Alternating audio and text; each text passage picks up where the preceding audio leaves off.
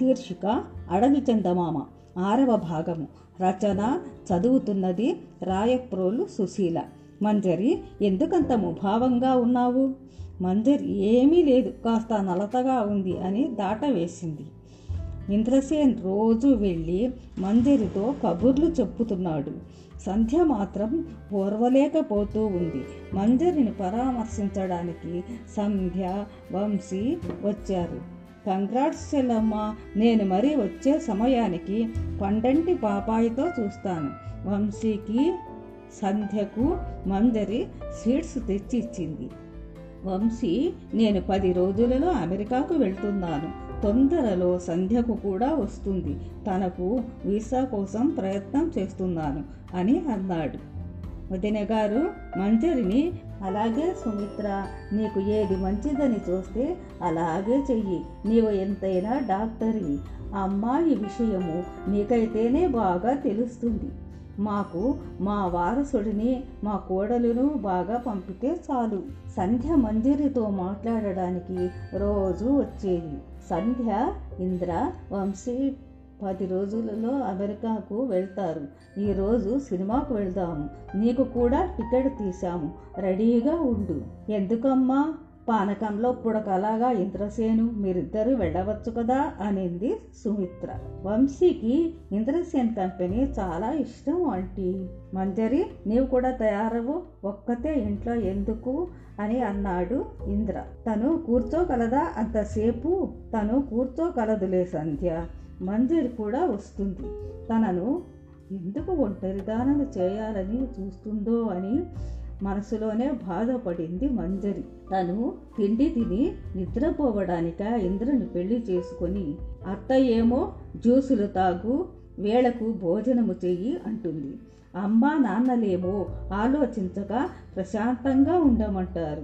మధ్యలో మందరలాంటి సంధ్య పంజరములో చిలుకలాగా అయింది బతుకు అని ఆలోచనలో పడింది మంజరి. పని మనిషి అమ్మాయి గారు ఏమిటమ్మా ఆలోచిస్తున్నారు? ఆ ఏమిటా? నీకు మేలు. ఇంట్లో ఇంటి పనైనా ఉంది. నాకు అదీ లేదు. కూర్చుని తినటం నిద్రపోవటం కొన్ని రోజులైతే పిచ్చెక్కి పారిపోతాను ఎందుకమ్మా అంత విసుగు? కొన్ని రోజులు ఆగండి. బాబో పాపో పుడితే నేను చూసుకుంటాను. మీ ఇష్టం వచ్చినట్టు మీరుండవచ్చు. ఇంద్రసేన్ బాబు గారు చాలా మంచివారు. సంధ్యమ్మ నాకు ముందు నుంచే తెలుసు. ఆ అమ్మి ముందు నుంచి అంతే. అదొక రకమైన మనిషి. మీరు ఆ శంక పెట్టుకోకండి. ఇంద్రసేన్ బాబు గారి విషయంలో అనుమానం వద్దు అని స్వాంతనపరిచింది కొత్త సినిమా రిలీజ్ అయింది. టికెట్లు బుక్ చేశాము అని పది రోజుల తర్వాత సంధ్య ఫోన్ చేసింది. మంజరి కూడా వస్తుంది సంధ్య.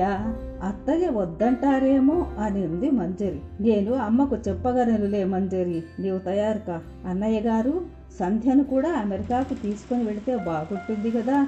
తను ఒక్కతే ఇక్కడ ఎందుకు? అని అడిగింది మంజరి. మీరంతా ఉన్నారుగా? అవునవును ముఖ్యంగా ఇంద్రసేన్ ఉన్నారుగా. వంశీకి ఆ మాటలలోని శ్లేష అర్థమైంది. అవునమ్మా తన కోసం వీసా ప్రయత్నం చేస్తున్నా తొందరగా దొరికితే తను కూడా వస్తుంది. మంజరి పీడ విరగడవుతుంది అని అనుకుంది మనసులో. సంధ్య మంజరికి పెళ్ళైన తర్వాత నా స్నేహం అంతగా గిట్టడం లేదెందుకో? సుమిత్ర అమ్మాయికి పది రోజులలో ఐదవ నెల వస్తుంది. సీమంతం చేయాలనుకుంటున్నాము. ఐదవ నెల వస్తూనే తీసుకెళ్తామని ప్రసన్నను అడిగింది. ప్రసన్న నిజమేననుకో అక్కడ మీరిద్దరూ డ్యూటీలకు వెళ్తారు కదా ఇక్కడైతే నేను ఇంట్లోనే ఉంటాను. నాదేమీ లేదు ప్రసన్న. అన్నీ మా వదిన గారు సుభద్ర గారి పర్యవేక్షణలోనే చేశా. ఆనంద్కు కళ్యాణికి కూడా మంజరి అంటే చాలా ఇష్టము. అన్నీ వారి సహాయంతోనే చేశాను. సాయంత్రాలు ఇంద్రసేను ఆనంద్ కళ్యాణి మంజరి అందరూ కలిసి సరదాగా గడుపుతుంటారు. ఇంద్రసేన్ గారు మంజరి లాంటి భార్య రావడం మీ అదృష్టం. యు ఆర్ సో లక్కీ అన్న అని అన్నాడు ఆనంద్. సంధ్య మౌనంగా ఉండిపోయింది. ఆనంద్ అందరితో కలవిడిగా ఉంటూ మధ్య మధ్యలో మంజరిపై జోక్స్ వేస్తూ ఉంటే ఇంద్రసేన జలసిగా ఫీల్ అయ్యాడు. సంధ్యకు సంతోషమే వారి మధ్యలో అపోహ రావడమే సంధ్యకు ఇష్టం. ఆనంద్ ఇంద్రసేన్ గారు నేనున్న నెల రోజులు మీరు రోజు రావాలి. నాకు ఇక్కడ ఎవ్వరు తెలిసిన వారు లేరు. అందరము కలిసి సరదాగా గడపవచ్చు అని అడిగాడు. కళ్యాణి మంజరిని చూడడానికైనా తప్పక వస్తాడులే. ఆనంద్ మంజరితో చనువుగా ఉండటం ఇంద్రసేన్కు ఎబ్బెట్టుగా తోచుతూ ఉంది.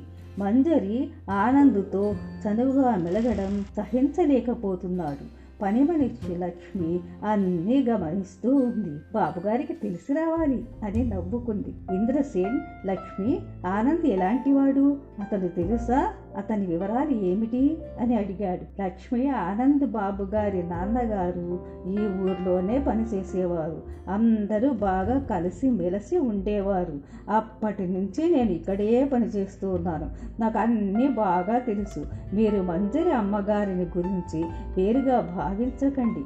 అందరూ ఒక్కటిగా పెరిగారు. ఇంద్రసేన్ బాబు మంజరి అమ్మ ఆనంద్తో మాట్లాడితే బాధపడుతున్నాడు కానీ తన సంధ్యమ్మతో చనువుగా ఉంటే మంజరి ఎంత బాధపడుతూ ఉందో తెలిసి రావాలి అని అనుకుంది. లక్ష్మి ముందు నుంచి సుమిత్ర ఇంట్లో పనిచేసింది. లక్ష్మి చెల్లెలు నాగమణి గంగరాజుని ప్రేమించి పెళ్ళి చేసుకుంది. పెద్దలకు దూరమయ్యారు. లక్ష్మినే దగ్గరికి పిలిపించుకొని గంగరాజును చక్రపాణి వద్ద డ్రైవర్గా నియమించి నాగమణిని ఇంటి పనికి కుదిర్చింది. తను మంజరికి దగ్గరగా ఉండొచ్చనే ఉద్దేశంతో ప్రసన్న వద్ద పనికి కుదిరింది. స్వయాన చెల్లెలు. అందువల్ల ప్రసన్న ఇంటికి సంధ్య ఎక్కువగా వస్తూ ఉండేది. పంకజకు ప్రసన్న రాజశేఖరం తప్పించి ఎవ్వరూ లేరు. అందుకనే సంధ్య వారికి అంతగా అలవాటైంది. ఇంద్రసేనుకు సంధ్య మీద అందకు చెల్లెలి మీద ఎలాంటి అభిమానమో అటువంటిదే అభిమానం. అంతేకాని వేరే ఉద్దేశం లేదమ్మా. పంకజ ఎందుకో అవివాహితగానే ఉండిపోయింది. సంధ్యని మూడేళ్ళ వయసులో దత్తు తీసుకొని పెంచింది. ఇంద్రసేన్ బాబుది సంధ్యమ్మది అన్నా చెల్లెళ్ళ సంబంధమే కానీ వేరు కాదు.